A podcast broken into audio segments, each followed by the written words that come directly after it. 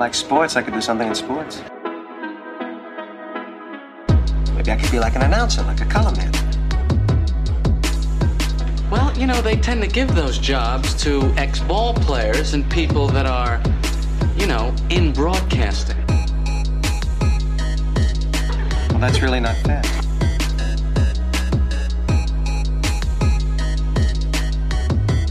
Hey, what's up, everyone? This is another episode of the Box and One podcast. Thanks for joining us. On today's episode, we'll be talking about uh, the Raptors offseason moves, the Rogers Center, and potential plans to demolish it, and Greg Vanney stepping down as TFC manager. Uh, make sure you subscribe to our channel on YouTube and hit the little bell to make sure you don't miss any of our content.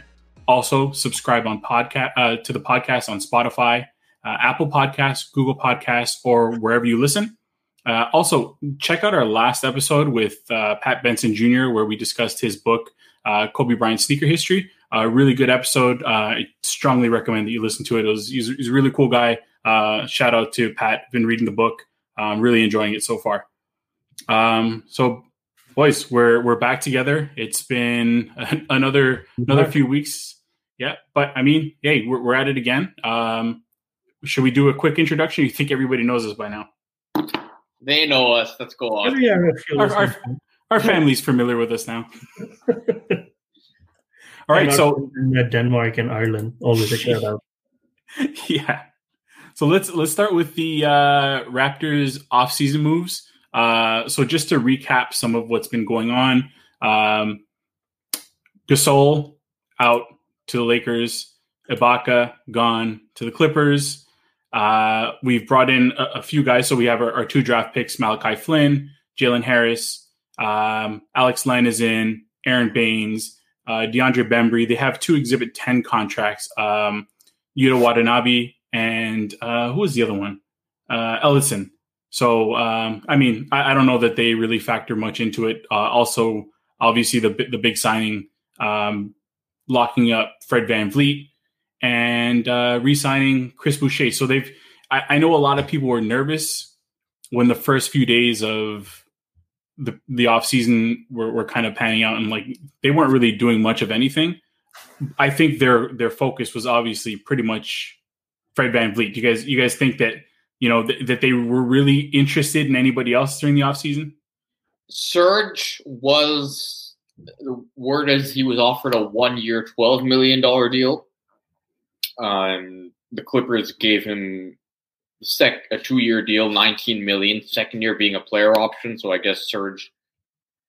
It could have been a combination of preferring that security of having the second year, maybe also situating himself in LA where he can continue, uh, where he can build his media career. That might be part of it as well. Both things combined, he ends up with the Clippers and with Kawhi again. Gasol, I never really thought. I think that his, I I, I suspect that they became, zoomed in or zeroed in on him once it was clear Serge wasn't going to come back. I don't. I think that if they had their plan A, would have been Serge returning on the one year deal, Boucher backing him up.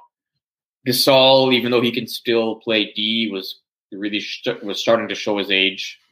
And there's still some things he does very well defense, uh, screens, passing, but the offense, the offensive game is gone, and he's not the rebounder he was either. So better to get rid of a let a guy walk a year too early than a year too late.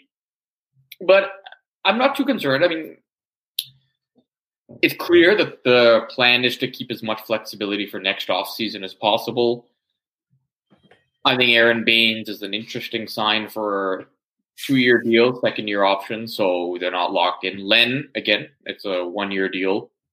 I believe, I believe, it's one year, or if it's two, it's the op- the team option again. So Baynes has developed a three point shot. He plays hard, plays D, will fit into that culture here. I expect internal growth from Pascal and more internal growth of Pascal and Fred, OG for sure. So I think they're pretty much going to be what they've been the past few years, minus the Kawhi year where they were champs. I think they'll be a very good team in the East, good enough to win a round or two, and they'll be well set up for next offseason. Yeah, awesome. Any any issues with uh, with losing Gasol or Ibaka? No, uh, I I think Pram, the, what Pramit said makes sense, right? I mean, uh, especially with Serge giving him a two-year deal, you want that flexibility available going into next offseason. So obviously, and, and Gasol, while he had his um, strengths, which when they acquired him, you, you know, it was much needed. Uh, some a big man who can move the ball around a little bit, but I think uh, the rest of the game hasn't, you know, it isn't where it used to be. Uh, offensively, he's no longer the player. So, yeah, I'm perfectly fine uh, moving off from both of them. Yeah, me, me too. I I think it was time, and like, you know, there were some stretches where where Ibaka played some good basketball in in the playoffs, but I think he's very replaceable. Um, I prefer to have the flexibility, and I I know Raptors Twitter was like they were going crazy when when when some of these moves were going down, some of the guys that we missed out on, but like.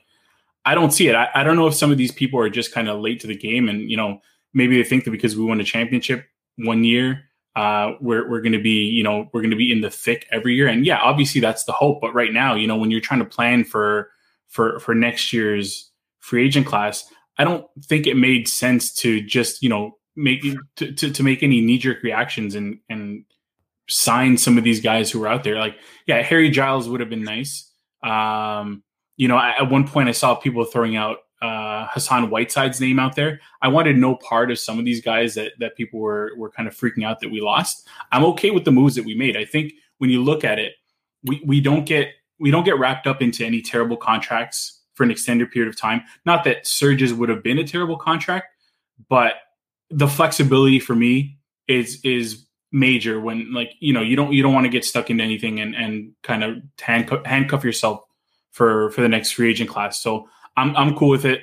I'm happy that we didn't overpay for Fred. I think we were very fair uh, in what we gave him, and and I think the deal to me honestly works out on both sides. Four four years, eighty five million, I believe it was. Um, I, I, I said don't go too high into the twenties, and they didn't do that. So I, I think it was was a good bit of business. Um, what are you guys thinking about this year though? Like, so do you think we're like a middle of the pack playoff team? I think anywhere between four to seven in my well, four to six maybe somewhere around that. Three to six. Um, three to six. I mean, top four is in. I mean, so let's put it this way: the Raptors were the two seed after losing Kawhi. We didn't lose this year what we lost last year. And this is now that doesn't mean that past performance is no guarantee of future performance, but We're not talking about mutual funds here, so yeah. I, I, I mean, I'm not. I'm not too concerned. I think that mm, I- they're a good organization. They're an organization that develops players really well. Like I said, there's still a higher. I really believe that guys like Pascal and Fred and OG can get to one. There's one more level they can each get to, and I believe, assuming that they had their normal off season as due to the pandemic, I mean, obviously Pascal has something to prove. Fred has something to prove now that he's getting paid. OG, I think he can take it up. He really just as the year went on got better. I think that there's a he has a lot of upside. Um, Norm, I, eh, I mean, I don't know. I don't not as young as people say he is. I think he is. He's 27. I, I he had a really really good year, and he, that I mean he almost doubled his points per game. So when that happens, you question how how sustainable that is. I mean, I would love for him to continue to be that good, but even if we see maybe a step back from him, I'm I think that they will be fine. I think that big their starting like their starting five is pretty solid. They play well together. They can defend like crazy. They will. they- They'll. I think they'll see even we'll see some more wacky stuff this year with their defense. Um, so, uh, I have I have them where I've they've been pretty much every year since the Rudy Gay trade. Yeah, and, and I think the important thing is, in addition to you know getting that internal growth, I think we're going to see an evolution of the offense a little bit. Um, you you have you know throwing Aron Baynes in there. I think is is really interesting, and you know in in a year where Chris Boucher could potentially be seeing a lot of minutes. I mean, I, I, I think I saw somebody saying like you know mid to high twenties. I don't think it's going to be that many. Probably low twenties is a good spot for Boucher, but I'm really interested to see how they can integrate him being a regular in the lineup. Um, but I'm I'm not. I, I think I think that's fair. I think three to six, you know, four four to seven, you know, that's that's probably where we're going to be, and I'm okay with that um, I'm not going to be crazy to think that you know, given you know the Kawhi year was a very unique year, and I'm not crazy enough to think that you know after losing Kawhi that we're still going to be necessarily at the top of the East this year. I didn't even like I didn't think we were going to be anywhere near the top of the East last year, um, but that that doesn't mean that we can't compete every every game. And you know, Nurse has shown that he alone can can can change a series, can change can change games with his adjustments and what he's able to scheme up. So um, I think I think it's fair, middle of the pack, that's fine. And then let's see what we're able to get out of next year. And, and I know there was some talk about some of the moves that we made and, and the contract that we gave. Uh, it may have been Len, where you know if, if you package him with a Norm and with a somebody else, you you could potentially work in a, a a deal for for Giannis, which I don't, I don't think that's happening. I don't think the Bucks are going to be trading in midseason, but it's just it's just interesting that we can we, we we have some options open where we can fit somebody in like that under the cap. I don't think that. I mean, they, I think they they're well set up to if they really if a big fish becomes available at the deadline, they are set up to acquire that player. They have all of their picks moving forward. They have some young assets. They have that's my dog going crazy. nice. They, yeah, they, yeah. Uh, I think that they are very. They did a. They had a very good measured off season. I think winning a title takes that pressure off. Like you don't have to go balls to the wall and make that big move all the time, right? Like now they've won. Not that they are not trying. It's not that they're going out there to lose, but I don't think that there's that pressure to say this is the year, this is the year. They have they've given themselves some runway to say, okay, we got that one title, we couldn't keep Kawhi. Our next big play, our play now is 2021. Now, again, there's still some uncertainty what's going to happen with Masai. There, he's certainly making. They're certainly acting as if he's going to be here. I mean, they're definitely. He's definitely, and if he's not going to be here, yeah, whether it's Bobby that fully takes over um, they're setting themselves up for 2021, and there's definitely no urgency on the size part. But I think his presence here is going to be a big deal for any free agents, especially if it is Giannis. I mean, a big part of that is going to be his relationship with the with Masai. So I guess these moves are sort of sort of I'm cautiously optimistic that they are acting as if Masai is going to be here long term. That the they're not setting he's not setting things up for his exit. So, um, yeah, I think that we're in uh we're in good shape. Uh, so, Awesome. Let, let me ask you a question. If let's say things don't pan out the way we hope they do next off season, and we're not able to land that big fish, um, how, how are you feeling about kind of being a middle of the pack team for for the next couple years while we kind of figure things out? I mean that that's provided that let's say you know Pascal isn't able to take the next step and and kind of carry the franchise. That's interesting because that was something I was going to ask you guys and and that's I think flexibility comes in like becomes even more important, right? So we're all assuming they're going to go after Giannis, and that and that's the plan and it's fairly obvious to us and probably you know pretty much everyone uh, in the world right now but if they don't not having that you know having that flexibility helps them reset a little bit as well right? So for me two things stand out. What's the next evolution of the existing guys on the roster is um, maybe that'll probably help set up that okay is it time to move on from people? And uh, you know maybe it's not a good idea to just be around that you know second rounder uh, playoff team, um, and you know you can take a step back and maybe reset a little bit, or do you feel that you've seen enough growth further from Pascal or OG that okay maybe we can push for another you know conference final or something. So I think a lot will depend on how these guys evolve uh, over the next season, right? What do you guys think? Well, I mean, to, be honest with you, I, I've I, and not saying like that that mediocrity is okay, but I mean I've seen some some bad years. We've all seen some bad years with this franchise. I don't think we're headed anywhere back to that. Um, but I, I also don't want to see you know next season if if we miss out on a guy like Giannis, I don't want to see them make any just like you know moves where they feel pressured into just signing anybody. I'm okay with them kind of waiting to see what they have in their young guys, you know, possibly moving for somebody, you know, bring bring on a contract to see if they can fit them in.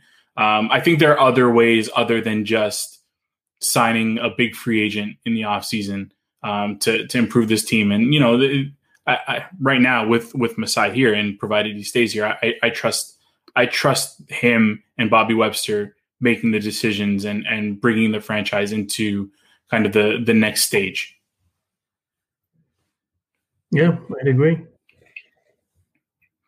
All right, so I, I, think like I think we're all pretty much in agreement that you know it, it's not it's not end of it's not end of the world. Really decent competitive team, com- as long as these guys continue to improve, right? So exactly, you'll have Lowry another year older, maybe in, you know no no longer the same guy.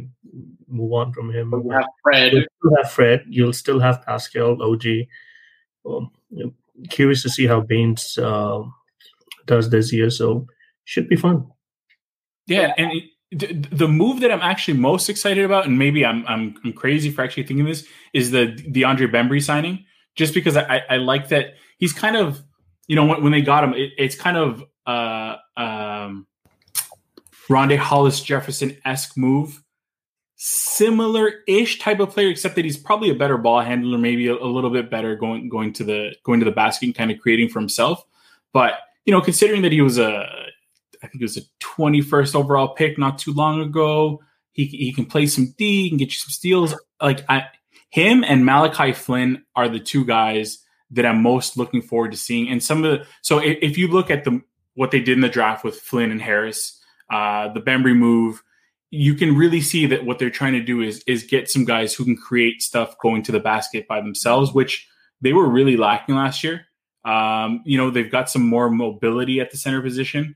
Um, maybe like we we ran a lot, but maybe we see maybe it's just a, a run and gun type offense where you know we're just we're just going balls to the wall and we're we're going to run you to death.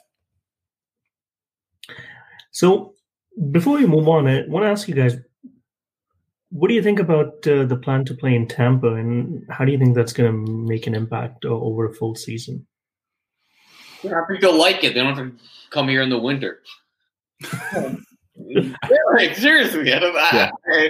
I mean, the ones that I think are rooted here, like somebody like a Lowry, it, it's a bit of an inconvenience because, like, you know, a lot of guys that have been here long term are settled here, have lives here that, like, they have their own um, you know their endorsement deals, their businesses, all of their a lot of their other operation comes uh, out of Toronto. So that that that will be a bit of an inconvenience. That will be not a bit of it will be an inconvenience for them. But on a, on the flip side, I think they may enjoy the being in a warm weather place in the winter. They may enjoy they'll enjoy not having to go through customs for road trips. they'll probably uh, I think maybe the families will like it as like it down there as well. And I mean, they love to live in temporary living arrangements, so that drawback. I, I want to ask one, one, one thing, and uh, I'm starting to think a little bit. So, okay, initially when both uh, NHL and uh, NBA they did the bubble, and you, you know made sense, but we know long term it's it's impossible to do a like a full season in a bubble right it's really hard but we're also starting to see i mean giving credit where credit's due mlb finished the season on time they did it well after the first initial hiccups with a few teams you know for the most part things ran well there were a few cases here and there uh, we're starting to see soccer is doing it pretty well across like they're, they're they're going to different countries, like you know, especially for Champions League, that's possible. Um, I saw a cricket match, uh, India Australia, full house in uh, Melbourne. They've almost eradicated, so that was pretty cool to see a full house crowd a couple of days ago. But do you think it still makes sense for the Canadian government to take the line that they're taking? Uh, yeah, yeah. Uh, here, here's the thing. It's a bad look to lock, especially in Toronto. It's a really bad look to lock down a city and shut down businesses, but then let a sports team come in and cross the border, have special permission to cross the border. So I think just from an optics perspective, they're facing a lot of there is a lot of pushback. Sorry about that. they're facing a lot of pushback, and again, I'm not going to get into the debate as to whether or not a lockdown is the right thing or not, but it's just how how could you justify forcing restaurants and bars and things like that to shut down, but then say, hey guys, you guys can come back and forth from the states openly and travel around the city, even though the states are cases are surging like crazy, and you're going to be traveling into hotspot cities. Like it just you can't do that. So it, it's going to be. I think it, it'll be a bigger, really big inconvenience. I think for staffers like the ones who don't make a lot of money and may have to maintain two households, like the ones that may live in Toronto and have to now find a, um, accommodations in Tampa. I mean, who knows if the league or the team is paying for any of that stuff? So there are going to be inconveniences, but I can't blame the levels of government for not approving it, especially as if the Jays weren't allowed to come in the summer when cases were much lower and were mm-hmm we're in a second wave right now and cases are higher that it's good it's very hard to, rationalize to the public especially if you're a federal government that's in a minority and I want to get reelected so so um, that makes sense now again whatever happens with this vaccine if it starts to get distributed it's the official word is the Raptors are starting the season in Tampa. They may not finish the season in Tampa. They're I think the door is open for a mid-season move back up, back up if um, if it makes sense, if uh, cases drop or we or the vaccine gets distributed and we start to see a positive shift. So who knows? Yeah, it it would be super hypocritical if if they didn't make the decision, like you said, like when the Jays had the option to do it with cases much lower, the government still said no. I'm just it, it, would be interesting to see if this extends like if if this keeps on going what happens to the next season like do are, are the Raptors playing elsewhere are the Jays playing elsewhere like the Jays next season is going to be interesting if they if they end up playing in Toronto or or you know or what but you know perfect segue the Rogers Center so we'll see if the if the Jays will be playing in the Rogers Center next come next summer, next season. Uh, but some news came out. There was a report came out about the the potential plans to uh, build a new stadium for the Jays. Uh, I believe I, it was it was two plans that came out, right? Like there were two separate plans. One was to demolish the Rogers Center and build on uh, build a new stadium in its place, and then there was another waterfront proposal, I believe, or something, right? Mm-hmm. That's Plan B. I think Plan A would probably be more realistic, knowing that Toronto is a collection of, uh, um, you know, a lot of ugly-looking condos. So that Plan A would probably work very well and be more realistic. Uh, yeah, Plan A, I still think that land would be redeveloped, but the sure. may be elsewhere. But I, I really think that it's it's time that you have a ballpark that's dedicated to baseball and I, I don't know if you need to have that kind of capacity anymore. Like you can work with like a 30, 35,000 stadium with like I've seen smaller stadiums and in all honesty, the new ones that are open concept and uh, it's just a different feel for the game, right? Um, last year, I was at um, I was in Minnesota, so I saw Jays uh, playing the Twins, and uh, the target field was pretty cool. Uh, my favorite's PNC, and um, I, I, think there's something to be said about it. Um, and even um, and even better news is that they're looking to finance the whole thing uh, privately. So Uh, not looking for any uh, government support, at least as of now. Um, so overall, I think uh, I'm all for it. It's a big, gigantic concrete slab that Hate it. is extremely ugly, and like I, I know it served its purpose, and we've seen some pretty cool moments, but I, I think it's time uh, to put it out to pasture. Yeah, I- I- yeah, I, I completely agree. I, I don't know if you guys saw. Uh, th- there was a, I think it was an article where you know there was some comments by Richard Peddie about his time as uh, as CEO, where he kind of after the shortly after that at that time Skydome was built, he took a trip to Camden Yards. I think it was in ninety. When did Camden open? Ninety one or ninety two? And he walked into the ballpark and he kind of looked around and he's like, "Oh shit," because it, he could kind of see that that multi-purpose facility it it does like it doesn't like we've all watched games there and it just doesn't give you the same feel as going to a real ballpark.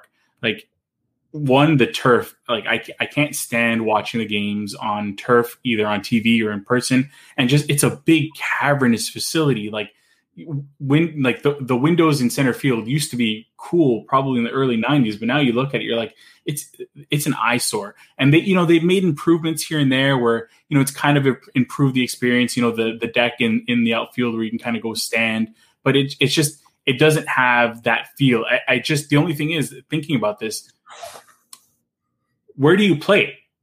If if you're tearing it down where are you playing your games I say play in Buffalo. Keep you've proved it. It's it's gone well. And if if next year you still have issues with crowd, I know it's a double whammy. You're losing revenue, but at the same time, it's it's already a lost year. Might as well put you know, uh, just tear it down and go for it. There, then I don't know if they'll have the approvals that fast.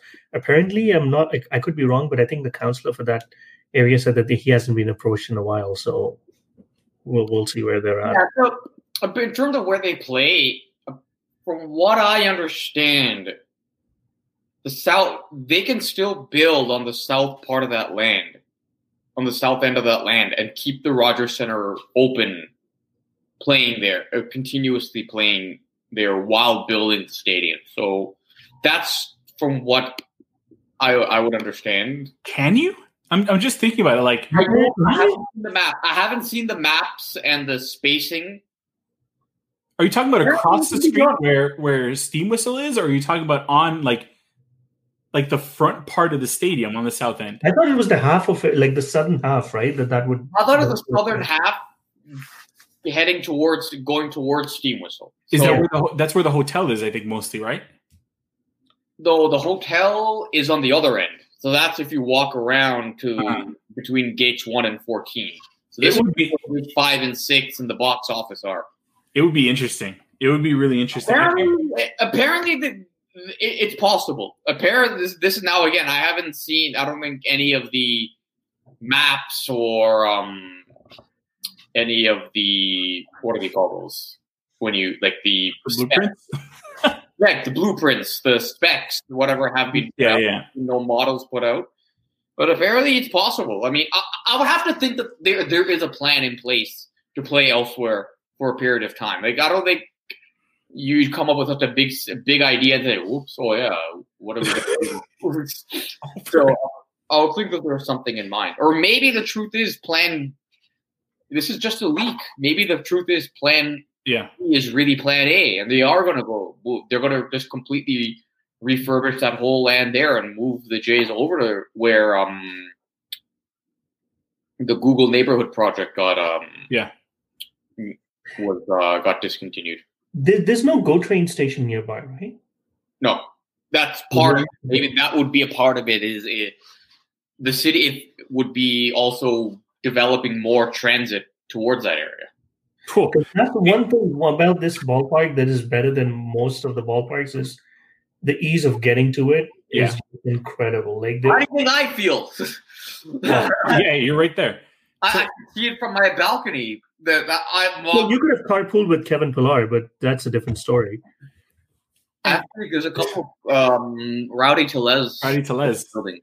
So th- this is actually this is a good point. The the transit is a big thing, and, and like so when BMO Field was built, when they were looking at other sites, transit was was a big a big factor in it. Which I mean, funny enough that if you've ever been to a TFC game at BMO, it's it like it's a nightmare sometimes getting there. You yeah, sure there's Lakeshore, sure there's there's the Gardiner, uh, there's the there's Exhibition Go Station, but like it's it's not exactly when, when you're looking at streetcars, subway, like they're it's not the best getting there, and it kind of ruins the experience sometimes, especially when you're trying to get home and you're you're being packed like sardines into a into the one go train that's going home. So like right now, the spot that Rogers Center is in is it's it's perfect because you have everything going. You can drive, you can you can take the go, you can take the subway. It's and, and you can take the go from from anywhere. Like all cities are coming into Union Station. It, it's just the the area that it's in right now is so perfect that I hope they don't move it because I like going to ball games in the middle of the city where it's so easy to get to. And you know, I got tons of options at uh, restaurants and bars and you know things to do after the game. It's it's just so convenient the way it is right now. You know, the one thing I'm really looking forward to a new ballpark besides aesthetics is Food? some better concessions. Yeah. Like honestly, man, like okay, it's improved a lot over the last two to three years, but early on, it's like it was yeah. Yeah. I want to see the plans. I, I hope that the next leak is an actual proposal. I want to see, like, I, I, I want to see if they can pull this off, where if there is the space available to continue playing games at the Rogers Center while they build the stadium, and then once you get to a point that the finishing touches can be done in an off season, you take out, you uh, demolish the old dome. I'm all for it. I, I I think that if it's privately funded, everybody's going to be for it. That's And the, that's the key. There are a lot of benefits if it's privately funded. You're coming out of a pandemic. A, pri- a massive privately funded uh, project like this would create a lot of jobs. So, And it buys a lot of goodwill for Yeah. a company that generally federal, doesn't have goodwill, federal government owns the land around it. Well, the value of their land will go up if it's developed. Yeah. The city um, would love it because if it could just add more economically to the city. and I think you. So, so here's one thing I've always not liked about Toronto, and and I, I see the value and importance of condos, but it's just sometimes the downtown becomes an eyesore, and having a true authentic ballpark may at least alleviate. Like you can see something that's beautiful. Like if you see an AT and T park, like like from a drone or something besides the water, Yeah. it looks cool, right? And same thing with PNC by uh, the river. Like, it's just so maybe you know it adds to the aesthetic value. Um, um, and, and one thing about Toronto, it always reminds me. And sorry, it's a segue, but um, Anthony Bourdain, when uh, he, I, don't know if he did an episode in Toronto or he just went in and he says it's not a good-looking city, it's not a good-looking town. You've got all the worst architectural fads of the 20th century. Yeah. In many, yeah.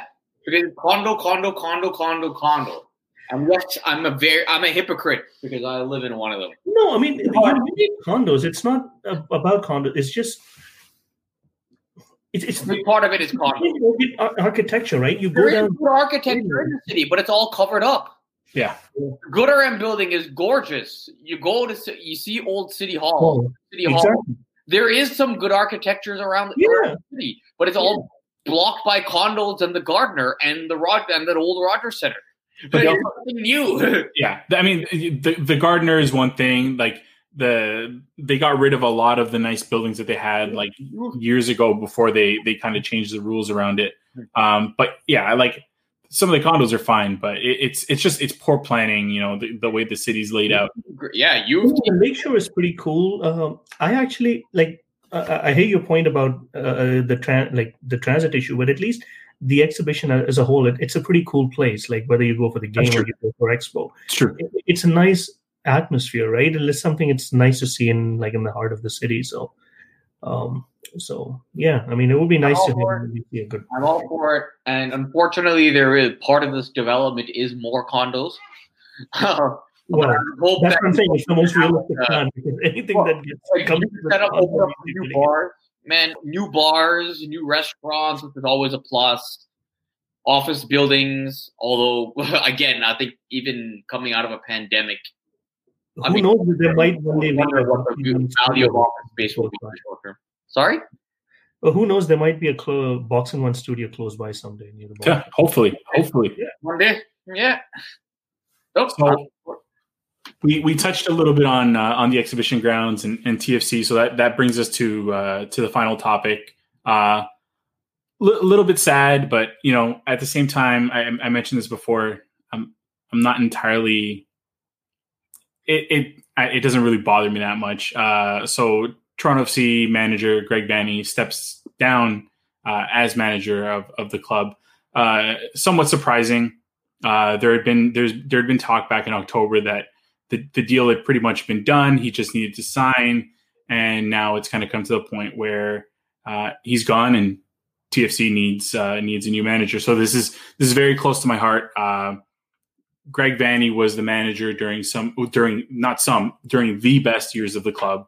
Um, some of my my fondest memories over the past few years have have been in that stadium watching the teams that he's been managing. So it's it, it's it's sad in, in one respect, but at the same time, uh, probably time to move on. Like he used to make a lot of moves that would kind of make me scratch my head, but um, uh, I, I don't know. What, what are your what are your guys' thoughts on on the move in general? Were you surprised to hear it? I know Primate you were when you messaged me or when you messaged us. Yeah, I, I, I don't. I'm not. I don't really travel closely to TFC, so I wasn't aware of anything that was going on with his contract, with the situation. Why do you think he left?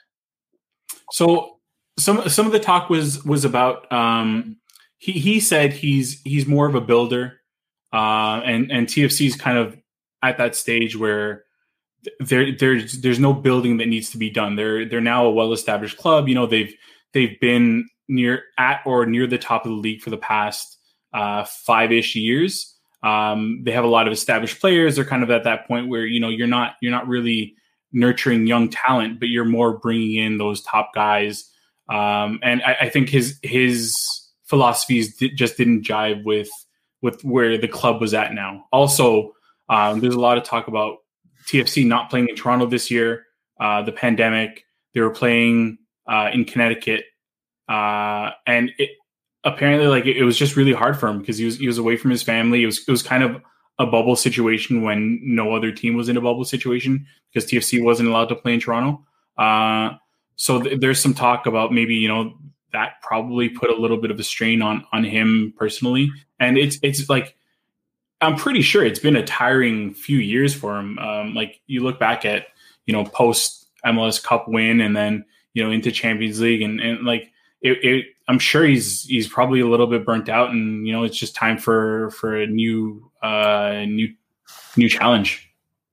Yeah, and, I think he's honest about that piece, right? He he he took the team on when they were the laughing stock of MLS, and you know taking them to heights. We we talk about how Raptors one championship has done wonders for the franchise, and you know obviously the preceding years of success uh, go, go along with it. But the fact that you, you know you take that team, you you win the Supporters Shield, you take them to the MLS final, you lose the final, you come back, you beat the same team, you win a championship, you go to uh, was it the semifinals for it? Yeah, the semifinals uh, that they made it for uh, Finals. finals, yeah, for the CONCACAF Champions League. So you've like you've pretty much done everything you've wanted to, right? And, and it, it's true that once you get to that point, you may need a different voice because now it's no longer about giving that club an identity. You have an identity; it's a well-established club.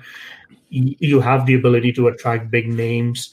Uh, it's how do you evolve from there? So I think it, I always believe that every coach has a shelf life, and and, and I think it, it's him being honest when he says he's more of a builder. He can probably go in, and we can see right even in like baseball, for example, there's some GMs who are pretty good at setting up the franchises with trades and draft picks. Um, not very good at pulling the trigger when the team's you know at, on at the cusp and do you go for it or you don't? And some of them are pretty good managing that well-established team in a well-stocked farm, but aren't very good at drafting, developing. So I, I think it, it, people have the strength, and I think from that standpoint, Vanney. I don't, I don't know if it's the strength thing. I mean, he succeeded very well doing building and maybe staying on top. I mean, isn't he going to win coach in line for coach of the year this year? I don't know. Um, maybe, but I, I, I don't I don't know if he wins that. Um, but you, you, you're it's a, it's a it's a valid point though. Like something. I, I, something about it, it seems off. You're on a, you're in a, one of the top franchises in the league. You'll probably be paid, if not as the highest paid coach, near the highest, near the top. You have all the resources you need, expected to win every year, and you say, "Nah, you know, I want to go rebuild." Something just doesn't seem right. I, I, I think it's more in line with maybe the family situation. Maybe he's burnt out. Yeah, or he, he may not have had the autonomy, you know, like to Yeah. bring in certain players. in, yeah, with Bezbatchenko gone, maybe that that that synergy just wasn't there. Yeah, And this is just the pro- because I can't fully buy the whole. Yeah, the I would rather go and build something up from scratch again after going through all that here. Yeah. And when there when there are no guarantees that a rebuild will work, and when you talk about shelf life, how many players are left on this team that were on the championship team? there's still a few, uh, a few core pieces who are, you know, you know, like somebody like Altidore hmm is is uh, over here. He's he's getting you know he's getting up there. Like I, I think they're they're starting to there's there's some some cracks that are they're starting to form, and you know it's. Uh, but I, I honestly think that it's it's it is probably the the the autonomy. It's probably the family. It's probably a combination of a lot of things, and like you know I, I I'm pretty sure if anyone any one of us were in that situation where you're away from your family for Mhm. you know five five three three months I think it was like you're gonna feel that. And you're it's it's probably gonna really like if somebody put a contract in front of me in october and said you know do you want to sign this? But we don't know where, where we're gonna be playing next year. We might be in connecticut again. Like it's I tough to commit to. No, that's fair. I I I I accept, but I think it's more probably family you're right. and Yeah. maybe just that synergy wasn't there with the front office that he may have once had. I'm just as an outsider looking in, Yeah. and sometimes some of these builder, like oh, I'm a builder and this team is all set, good to go. Well, I don't know if I fully buy that one. Yeah. Yeah. But i mean like i said some of my my my fondest memories are in that stadium with with teams that that he was coaching and you know watching at at bars with with my brothers and and my fiance you know just uh like some of the memories are a little bit hazy but man i those are probably some of the best years of my life just just because of what you know some partially what he brought but i mean you know J- Giovinco having Giovinco played a, a big role that's why i'm not entirely uh upset that he's leaving. I think you can find somebody else and i think i think if you have that one magical player it makes a big difference but you know greg thank you for for the memories. Uh there were some fun years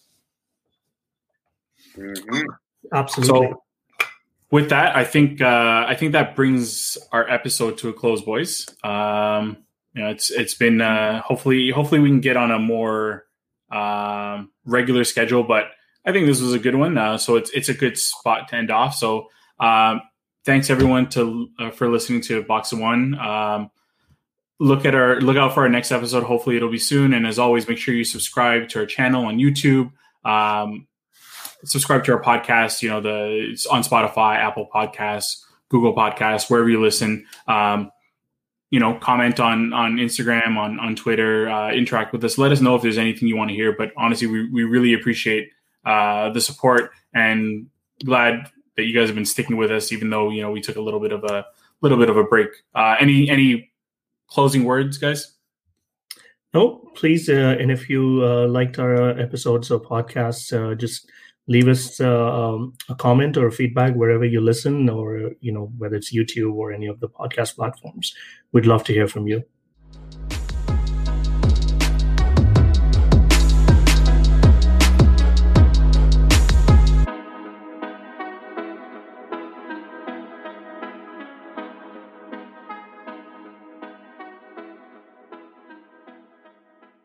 Are we finished? Done.